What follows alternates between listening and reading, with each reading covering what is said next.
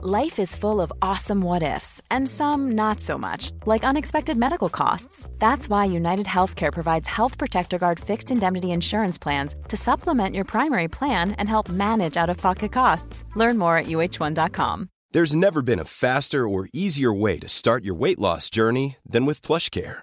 PlushCare accepts most insurance plans and gives you online access to board certified physicians who can prescribe FDA approved weight loss medications like Wegovy and Zepbound for those who qualify.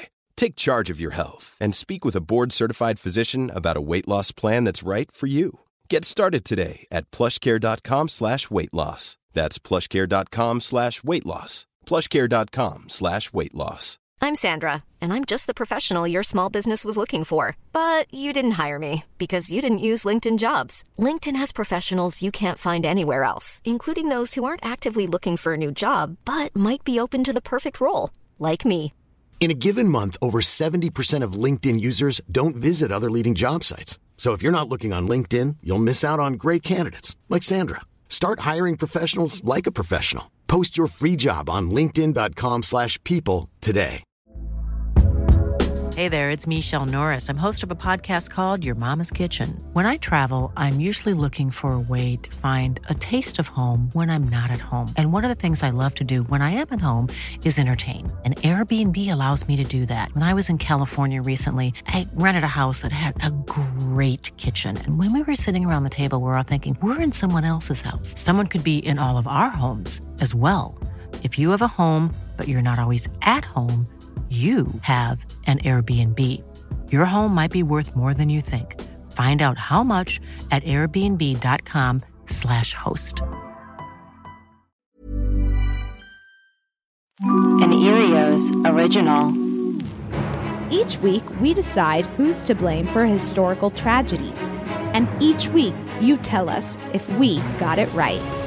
My name is Rebecca Delgado Smith, and this is The Aftermath. The Aftermath. Hey everyone, thanks for tuning into this episode of The Aftermath. Today we're speaking with guest expert Gabrielle Bluestone.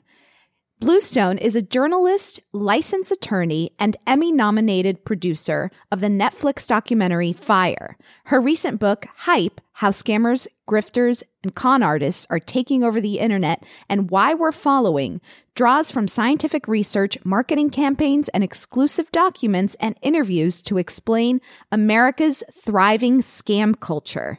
Let's hear what she has to say about the Fyre Festival. Hi, Gabrielle. Thank you so much for joining us today.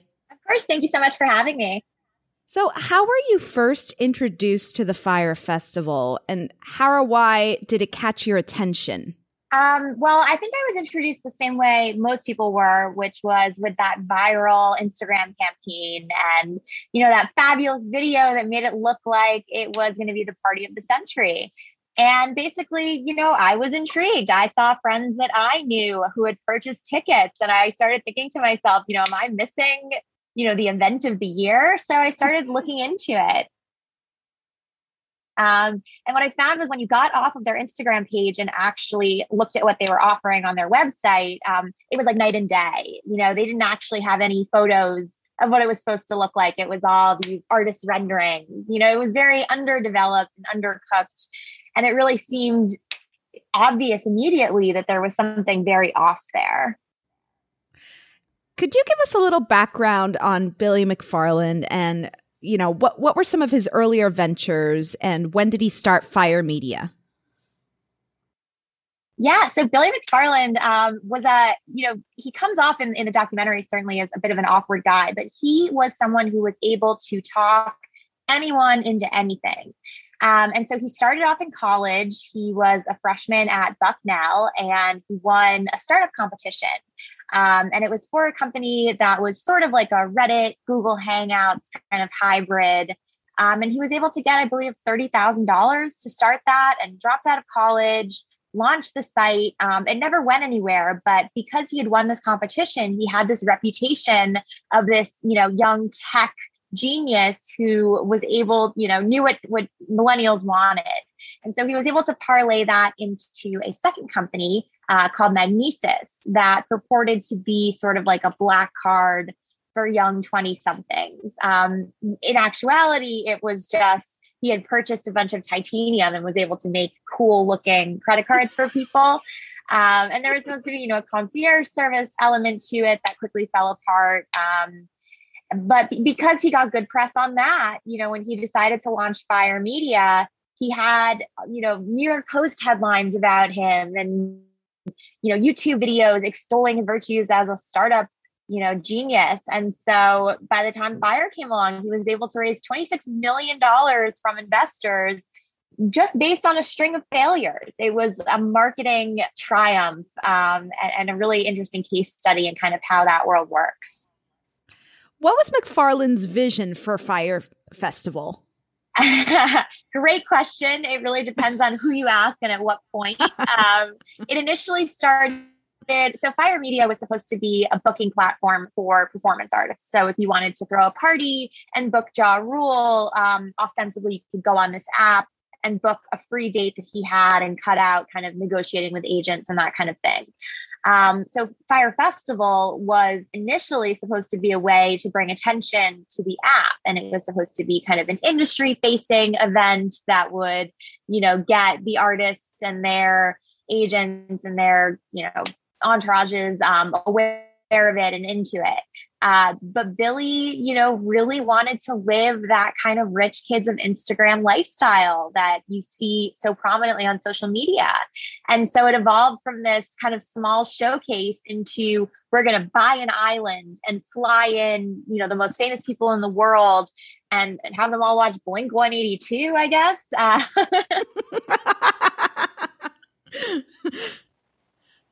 um, so how, how, involved were Ja Rule and Jerry Media, uh, you know, in the festival and and the uh, decision making process?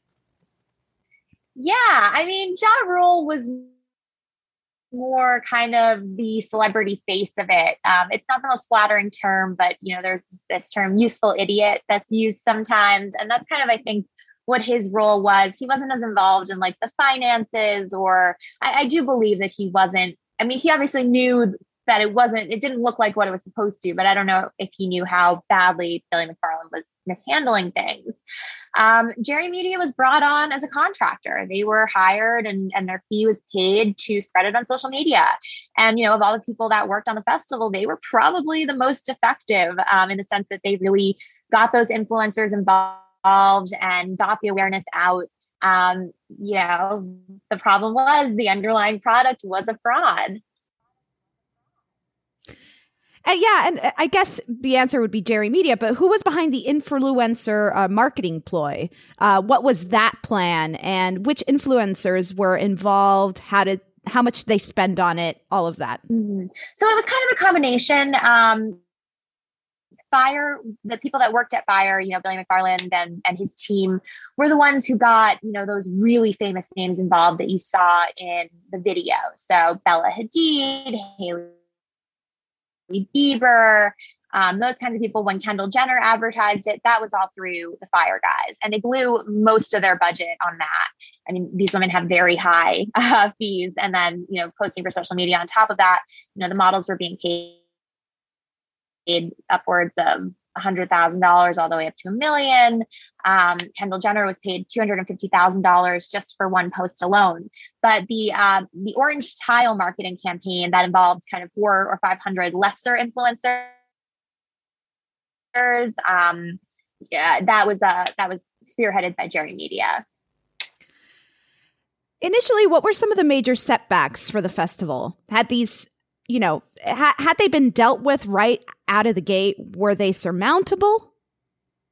You know, that's like the, the million dollar question in all of this. um, pretty much every, I'd, I'd, say their biggest mistake was uh, they would brag about things that they hadn't actually done yet. And then they were locked into these ideas. So Billy told everyone they had purchased a private island that they weren't uh, able to afford or allowed to purchase. So, so then they were stuck with this you know, they'd been marketing this to everyone. Um, and anything was going to be lesser. Uh, the fact that they all they could come up with was uh, a gravel pit next to a sandals resort um, certainly didn't help.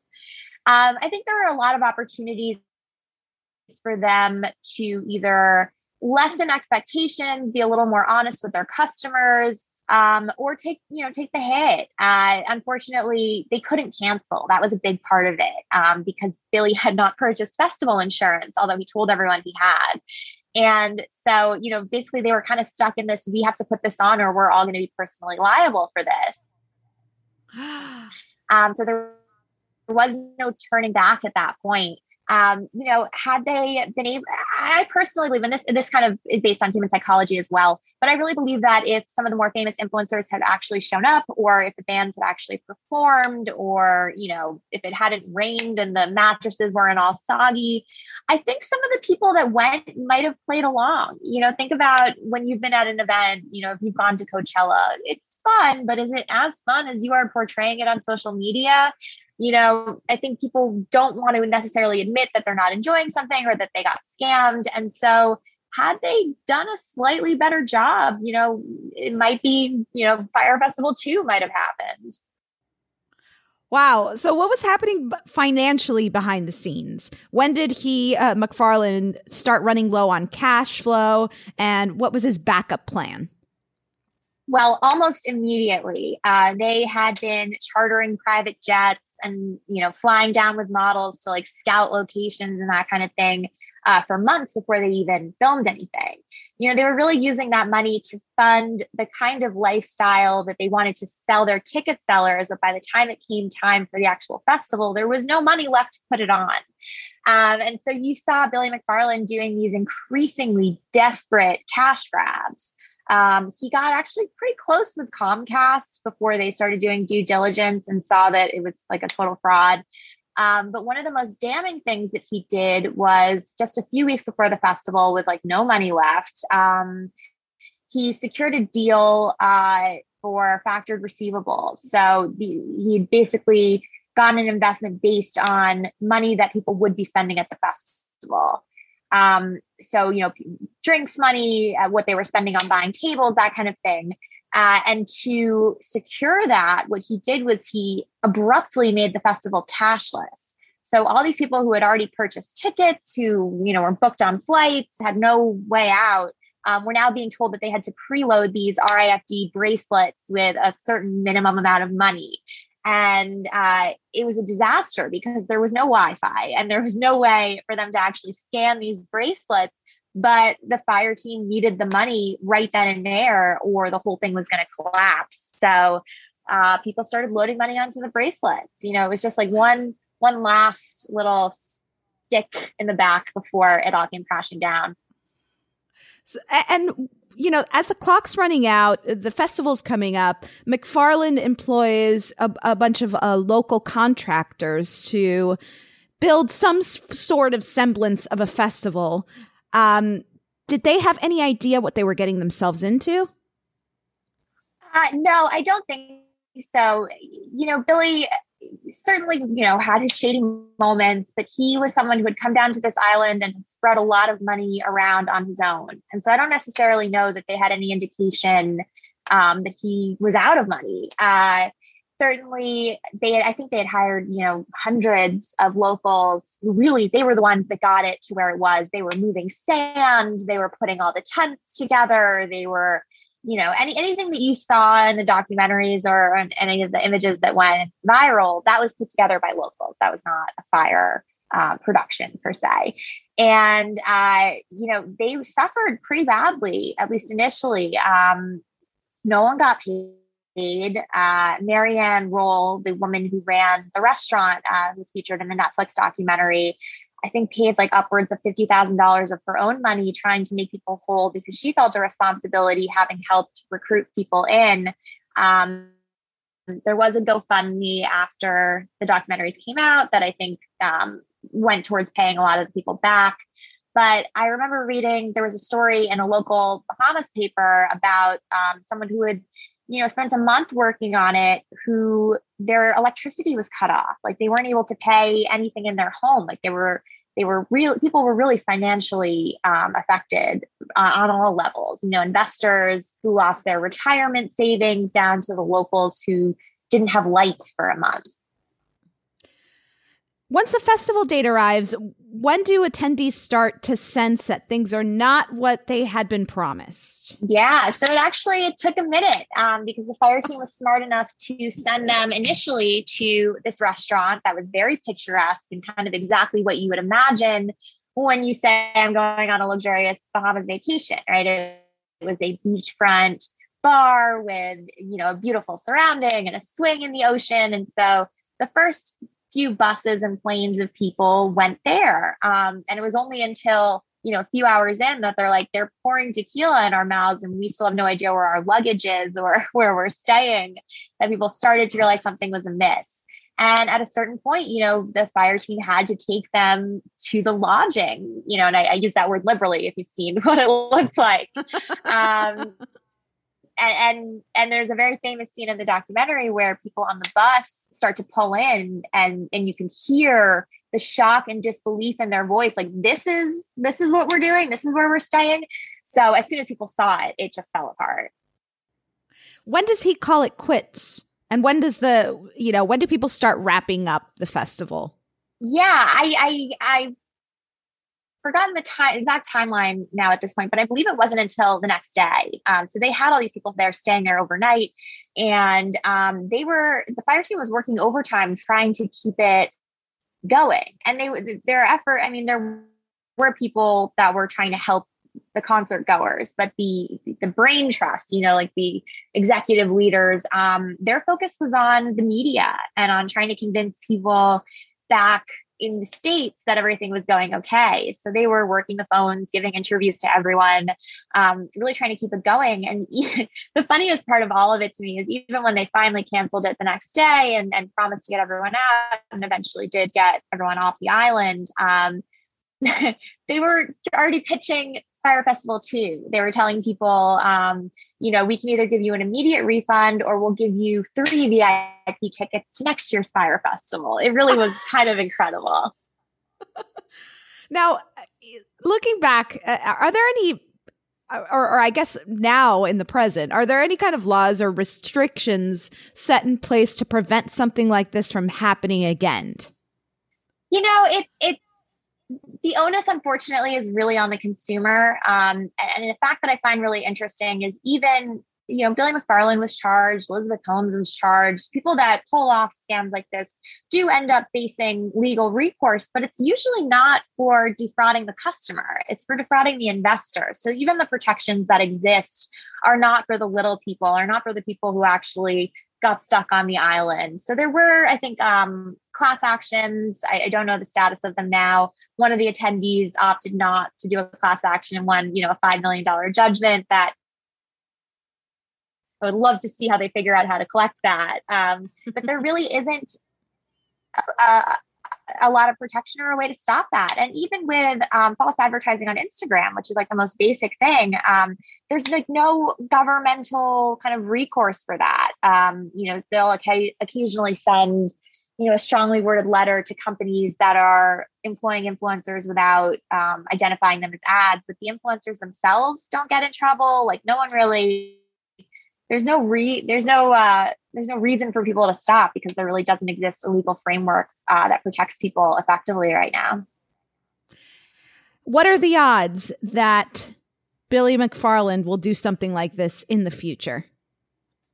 Oh my God, a hundred percent. The the craziest detail about all of this to me is, you know, he got arrested and he was facing federal charges and he was out on bail for the Fyre Festival and he launched a second felony scam targeting the original uh, victims of Fyre. He had created a new company called New York City VIP Access, and he hired someone to be the face of it. And they started targeting their email lists with fake offers to, you know, other cool events that someone who went to Fyre Festival might want. So they were offering fake tickets to the Grammys and, you know, fake tickets to the Victoria's Secret fashion show and promising Met Gala seats. Like it was, it's it was unreal. The the chutzpah of it all, if, if you will. Um, so I have no doubt that he will be back with something bigger than ever. So at the end of the day, if you had to pick one person or thing, it could be a concept that you think is to blame for the Fyre Festival who or what would that be? Um, you know, it's I, I, I don't say this to plug my own book, but it is the hype, you know, and and that is something that we see across industries, whether it is in the startup world, on on social media, um, you know, even in like everyday business, like like the idea that things are over overhyped and the fact that we as consumers are buying into the hype without questioning it um, i think is the most kind of like threatening element of it all. And if nothing else i hope people come away from this a little more cynical like a little cynicism really never hurts. Gabrielle thank you so much for talking to us today. Uh, it's been very insightful. Of course thank you so much for having me. Love to talk scams anytime. We'll have you back for sure. Great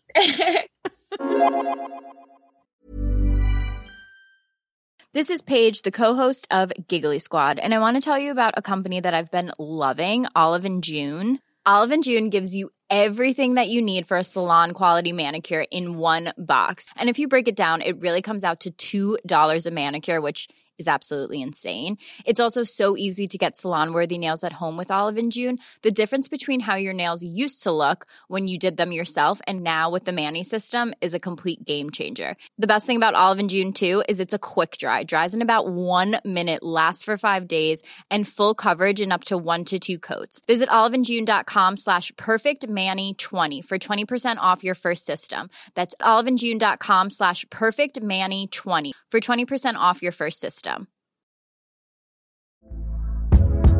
Hey there, it's Michele Norris. I'm host of a podcast called Your Mama's Kitchen. When I travel, I'm usually looking for a way to find a taste of home when I'm not at home. And one of the things I love to do when I am at home is entertain. And Airbnb allows me to do that. When I was in California recently, I rented a house that had a great kitchen. And when we were sitting around the table, we we're all thinking, we're in someone else's house. Someone could be in all of our homes as well.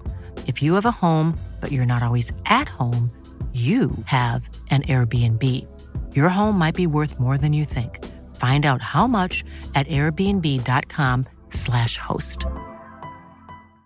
One size fits all seemed like a good idea for clothes. Nice dress. Uh, it's a it's a t-shirt. Until you tried it on. Same goes for your health care. That's why United Healthcare offers a variety of flexible, budget friendly coverage for medical, vision, dental, and more. So, whether you're between jobs, coming off a parent's plan, or even missed open enrollment, you can find the plan that fits you best. Find out more about United Healthcare coverage at uh1.com. That's uh1.com. This show is sponsored by BetterHelp. We all have stress and anxiety we carry around as we go about our everyday life. At The Alarmist, we know it's always better to say it out loud and talk it through. Whenever I stress about the sinking of the Titanic, I don't sit with those thoughts in a dark room. I turn on the lights and dive right into it. Therapy is a great place to get things off your chest and work through what's really going on. Maybe you can't stop spiraling or catastrophizing. I started therapy over 10 years ago and never looked back. If you're thinking of starting therapy, give BetterHelp a try. It's entirely online designed to be convenient, flexible, and suited to your schedule. Just fill out a brief questionnaire to get matched with a licensed therapist and switch therapists anytime for no additional charge. Heck, we sometimes change our minds and rethink the verdict at The Alarmist. And that's also okay when it comes to therapists. Get it off your chest with BetterHelp. Visit betterhelp.com slash alarmist today to get 10% off your first month. That's BetterHelp, H-E-L-P dot com slash alarmist. With us today, we have producer Clayton Early. Hello. And fact checker Chris Smith. Hi. How about all that juicy, juicy info, huh? you dripping with juice. uh, no, I mean it's it's it. But she she was incredible, great guest. I really mm-hmm. um brought it brought up a couple of things for me. One one early thing she said was that the millennial like I think the way this guy got into investors was he like he was like I get the millennial and she, you know that to me I feel like is like something you get a bunch of old people with money or yep. people who deal with money all the time they don't know what's going on if some guy in uh, cool pants comes in the room and he's like hey I know what the young guys want then if it's convincing enough, then the investors Yeah. are going to go with it. And that's Yes. basically this guy's whole secret sauce. And he won like a competition in school. So they're yes. like, yeah, That's I was something voted we most didn't talk about. Um, right. But yeah. uh, We kind of talked about it, the mystique and Yeah, but I just mean the validity that that competition would have given someone like him. Right. You know, especially Oh. in that circle of I'm young and uh, uh and I know what uh the the younger have a people resume. want. Yeah. Yeah, I'm- I'm a an child old. I'm an genius. old. I want someone with credentials who can prove to me that they know the market that I'm trying to make money on. And you look young and hip, and you seem to have had this experience in your past that proves that you know more than me. So I'm just going to give you all of my money and faith blindly. Yes. Basically, totally. Uh, I, yeah, it, it, it, it he really he really knew how to tap into that. Yeah. and I guess that's hype too. Go harkening Yeah. back to to what Gabrielle said Which we is like didn't even there's mention. hype. Yeah, from the beginning to the very end of this thing, there's a lot of selling. You're just Yeah. selling like, oh yeah, I can do this. I got this. This is this vision. I you know I know all about it. Hype kind of underpins the whole thing. I'm interested to read her book because, or at least just understand what her, how she defines hype and how she sees how it works. Um, it, I think it's a it really, really interesting subject. I also, I also just want to say something else that like lit a light bulb over my head was that she was like, when you asked her about when did things go really bad or whatever, she was like, well, you know what? She was like, there was a moment in the festival where it was like it, it kind of could have been pulled off like if enough bands played Yeah. and mm-hmm. if it didn't rain then suddenly and then it made me think oh yeah like music festivals are sh- a shitty experience. But mm-hmm. if you're like a person who likes that kind of shitty experience then you like that. So who's to say you're not getting the product you paid for so you know what i'm saying it's just if kind it's of raining at Woodstock and you want to jump in the mud and roll around, then you're having a great time That's at right. Woodstock. If it's if you're not a person who likes mud, then you're not having a good time at Woodstock.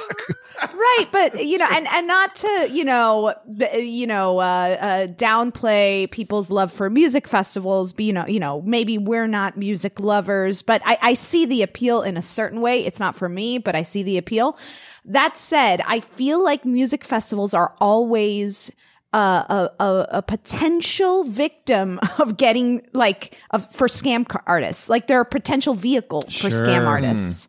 You know? Because it's not the first time. Right? Yes, but I think what's unique about this one is pr- previous music festivals festivals really focus on the music.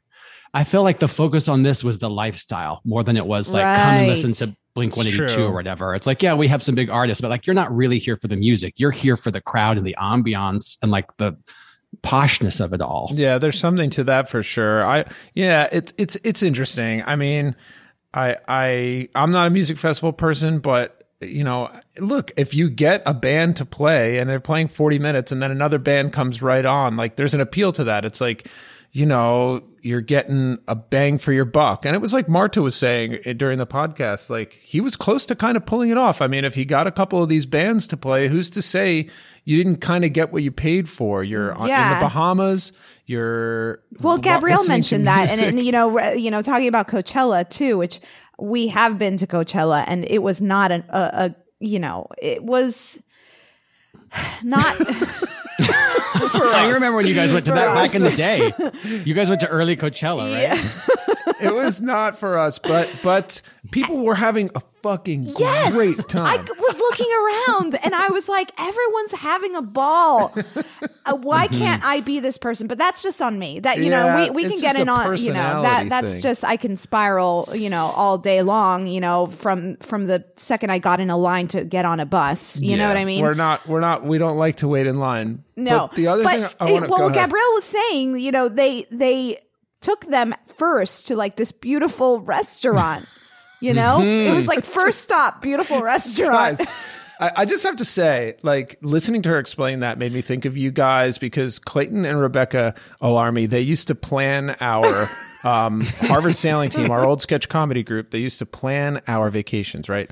And they were in charge. Vacations. They were great. It's great that you me. think it was a trips. They vacation. were It was a literal That means work we did a good job. We did a great job. Exactly. We thought our I work can't believe you called it a vacation. they used to plan our uh, shows that we would play at, let's say, colleges or Out like, of town whatever, out work. Of town. So, but they would take care of all of the logistics, and it just made me like there would be time that was allocated for sound check. There was time allocated for run throughs. We had time to check in. We had time to travel, and it was all accounted for, for by them. And so, thank you guys for doing that. But it, to me, like just the idea that he just was like, all right, send everybody to the restaurant for now. And they had no like real hard and fast logistics planned out for what happened afterwards just sent like a rough shiver down my spine that like who- he's Yes. just scrambling. He's just ah. scrambling to grab money and he's got no logistics worked out. So I, I was thought we could have put up lack of logistics or, or Oh my God. no respect for logistics. I was thinking about her talking about just all of that, how they were using the money that should have been used for this to just like, you know, kind of bankroll the lifestyle that they were trying to sell while they were planning the festival. And I was like, to me, I kept thinking like, this is like a family who decides to take a vacation, but like the five year old gets the checkbook and he gets to plan everything. And it's like he's of course going to order like extra ice cream and like video games, but like he hasn't thought about bathroom breaks and where they're going to sleep when they get to Disneyland and how they're getting to Disneyland from the airport. You know, it's like all a mess. oh, that is the perfect analogy. Uh, that is amazing. I also want to shout out to um, something else that uh, Gabrielle mentioned, which is the RFID bracelets. My dad runs a company that sells RFID scanners and software. And it would be so funny to him that they sold the bracelets and they had no scanners. they had Should be a package deal. Should be a package It- deal. it- and it has to go with Wi-Fi. I mean, and there's no Wi-Fi. There's no Wi-Fi. it- it- like So you take away these- a scanner and you take away Wi-Fi from a, an RFID bracelet, and that's just, It's just a a- piece of plastic a beam, with a radio like frequency. Just I don't be- know what being that emitted is. to nothing. it's just a fundamental uh, misunderstanding of how these things work. I was curious about when she said that there was no uh, uh, festival insurance. Oh and that my they were all personally liable, which is like a huge, scary Now, red flag. That I was wondering- shivers down my spine. Is that even le- like w- was that possible No. because they were in Exuma? Like you can't throw a festival in the U.S. without having insurance would be my guess, but maybe I'm just Well, assuming Oh, good question. It, it probably, yeah. I wonder if the, what are the checks and balances behind that? It seemed like he needed to. The the festival had to go th- uh, through. They had to go through with the festival. Otherwise, they, he knew they were screwed. right. But I'm, my point is, you. I don't think you can even start to organize a festival. Well, I mean, who, I it depends who's in the checking, States. right? I Right, guess exactly. it. It, it all Yeah, depends that- on the state. That's interesting. Um, I would have to fact check that, and I'd send that to one of the to one of the guys or gals in my on my team to get that situated. Um, I don't usually do a lot of fact checking during the. It's uh, true. I don't mean to aftermath put you on the spot. but I can look into that. But it's interesting because you wonder if that was a reason why some of these performers just were like, "I we can't do this. You don't have any Right. insurance. Like, who's liable here? Like, what what if something goes wrong? I mean, or what if uh, somebody steals our guitar, our instruments, whatever? Well, I, I, he's. I wouldn't put it past him to just lie about it and make up. Yeah. You know, come up with he some fake documents. I mean, he he lied Right. about everything else. And he then I lied about want- yeah, funds. right. You know, for his own company, how much. You know, it, how profitable it was. So, what makes you think that he couldn't just like dock up? You know, get some documents and put a Gosh. put a label on it. but, like, and say it's insurance. I mean, you guys tell me uh, because, but like, did this not give you nightmares of like listening to her explain how he's scrambling from like money to money and and just c- putting out these fires, uh, no pun intended, throughout this like as these people are arriving. Does that did that not like? I mean, just thinking Oh, about somebody who would live like that. It- we're it- like we're specific people. Like for us, I of know, course, like- that's going to induce anxiety. For, but like I, I, I can't even understand intellectually how you could exist day to day, knowing you're that steeped in debt Yeah. and like behind in It's- every sense of it- the way. Music festivals are not for us, and this kind of lifestyle is just not for us. The Yeah, it's true. you know scramble lifestyle. Um, I, I just want to point out uh, that I loved Gabrielle's conclusion to all of this, which was, you know, the hype essentially, and and speaking directly to the consumer and being like, you have to be more cynical. Mm.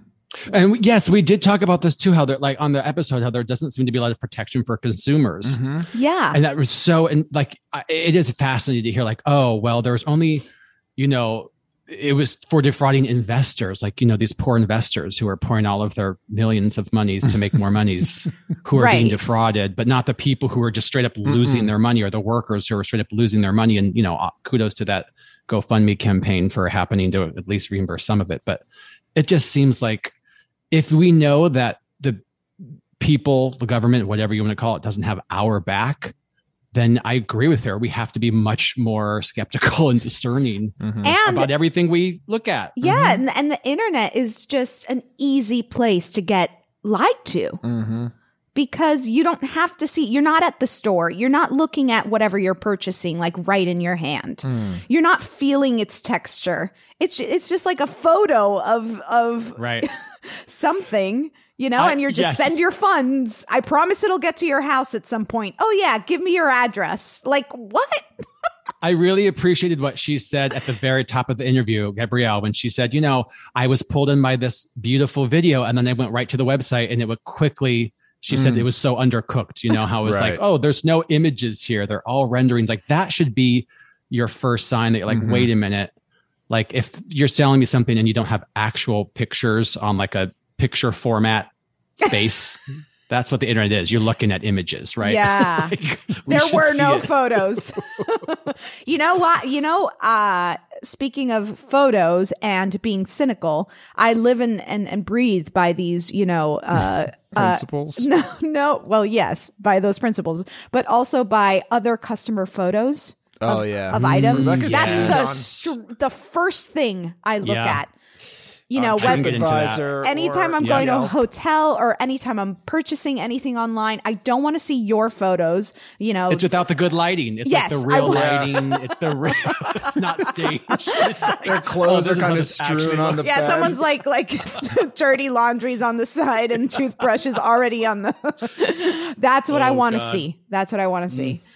So Um, the consumers are getting smarter, guys. We need to be smarter. We need to be more cynical. Take more do. pictures. No one's no one's taking care of us. Did you um feel like she changed your mind on our verdict? So Clayton, remind us of what we ended up sending to the alarmist jail and what we ended up slapping. We threw classism in jail, Whew, that's not which jiving. was well. hear me out though. Okay. I think classism. There's a there's a direct correlation with hype. I think you could say because hype is upselling something, right? It's about something being Mm. perhaps better than it actually is. Mhm, mhm. So classism is all about like the elite, like we are better than. So Mhm. I could see, I, see. mean, th- I could see a similarity between, you know, selling hype and people who are after the hype right. being classist. yeah. We slapped serial fraudster Billy McFarland. Right. Which is Um, fair. Which is fair. Um, Right. Okay. I, I guess based on your, uh, just uh, you know, based on that, your your uh, kind of logic behind that, um, I guess you're right. Well, here's devil's ad- let me just play the devil's advocate to myself. are we blaming the consumers who are chasing that You hype need to be more cynical. Classism, you know, like if we say classism, is that blaming the consumer who is aspiring to that lifestyle? Mm. It's also blaming. uh, Well, it's also giving. You know, uh, telling. It's like reminding us that like th- th- there are people out to get us. Essentially, they're going to use that Mm, against mhm. us. But I think Right. Yeah, the specific it's it's almost like the the uh blank the sort of underpinning throughout was this classism, right? Because classism showed up in so much of, you know, the Instagram people Yeah. posting uh you know, all the levels of what you could do at the festival and also this this um this guy and what he personified, Billy. So Mm-hmm. I think that you know it's it's interesting, but is is hype the specific tool from let's say the toolbox that is Right. classism? Is hype the specific tool that made the Fyre festival such a disaster? Is maybe the mm. question. I think classism is the the the underlying problem mm. and hype was the tool used mm. to get away with it. Yeah. So I mean, perhaps we do change it to hype.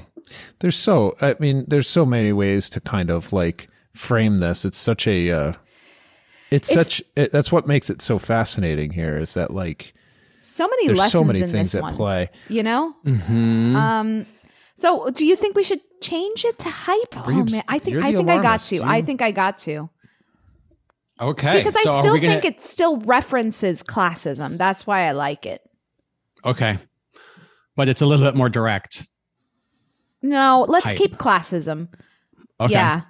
And let's let's just I think we should probably slap hype as well as mm. Billy Okay. McFarland We can do that. because it was the tool. Okay.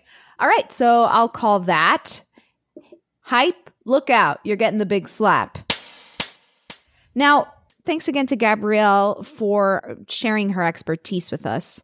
And I, I just, before we go, I got to ask our listeners to go on our page on Apple Podcasts and give us a, a rate, review, subscribe. You know, I, I don't think we have gotten any reviews or, or any ratings in the last, you know, in, in a bit. And that the only way we're going to be able to continue all, to make all of these episodes is through your support in in that way. Cre- I guess creating hype. Right. Think of Are we this as asking our listeners for hype? I think we're asking Yes. that. Yeah, go ahead, Clayton. think of this as like this is the spring fall whatever drive for like your local npr station. It's like you know this is free content that we are providing for you and we are doing our best to provide it. And all we ask is that you know maybe this is the time where you have a few minutes to make that review. And and we would be so grateful for that. And it you know it all helps in the greater effort of bringing you these events so that we can all live and learn and not make these mistakes in our future And let me That's tell you right. something, guys. If we get enough reviews, if we get enough likes online, maybe we'll get big enough that we'll be able to put together a little alarmicon because maybe we get it. Maybe we get. Oh, it'll maybe be- we get an island. Maybe oh. This we, is your favorite disaster. Terrible. Don't do that. we could get. We could. Yeah, we could have it at a convention center or a little island Clayton will somewhere. plan it. We'll sell wristbands with with RFID. Uh, Trust me, you want to be invited to this if Clayton's planning it. Right. We're, let's, we're going to have to really hype up this event, right? yes, Yeah. exactly. Yeah, yeah, yeah. We'll get all of our our hundreds of uh hundreds of followers to We'll pay They'll our be put a a a, a, a uh, an alarm me a, a- like alarm. It's a visual of an alarm on their social media, and it's just, just going to link you to Alarmicon. There you go. and there's nothing stopping us. And it's up to you to basically figure out if you would have fun at this thing or not. No. We're- I we're bet just- you Billy McFarland could really uh, sell this idea to Yeah. millennials I bet so. God. once he gets out of jail. No. Okay, no, we're not doing that. But seriously, uh, we really uh, appreciate all of uh, your support and could use it. Well, thank you, everyone. And thank you, Clayton. Thank you, Chris. Thank you, Gabrielle. And uh, tune in next week because we are going to be discussing the death of Owen Hart.